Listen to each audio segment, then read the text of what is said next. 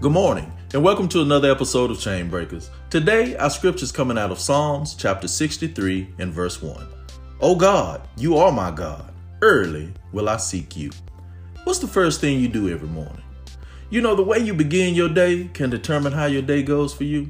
I promise you this if you seek God first when you open your eyes, He will direct and control your day. Now, the word seek means to diligently search out. So, laying in bed talking about, hey, God, what's up? That's not going to get it. You're going to have to get up and get into his presence. Read his word and exalt him through worship and affirmation. You got to let God know every morning he is the first in your life and he'll make sure you're first in life. God bless you and have a wonderful day.